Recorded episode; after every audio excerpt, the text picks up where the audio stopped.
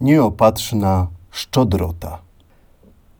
Siekiera o to się troskała, iż toporzyska nie miała.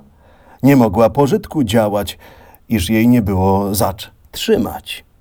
Więc człowieku poradziła, by tej sromoty pozbyła, iżby lasa o to prosił, aby mu drzewa pożyczył. Las swej szkodzie nie zrozumiał, człowiekowi toporzysko dał. On więc siekierę nasadził, a wiele lasa pogładził. A gdy swoją szkodę widział, las samże na się narzekał. Samem się na się przyczynił, iżem łatwie świebodzien był. Coćby tobie miało szkodzić, nie chciejże w tym świebodzien być. A z kim by wielką sprawę miał, patrz, by mu nic naprzód nie dał.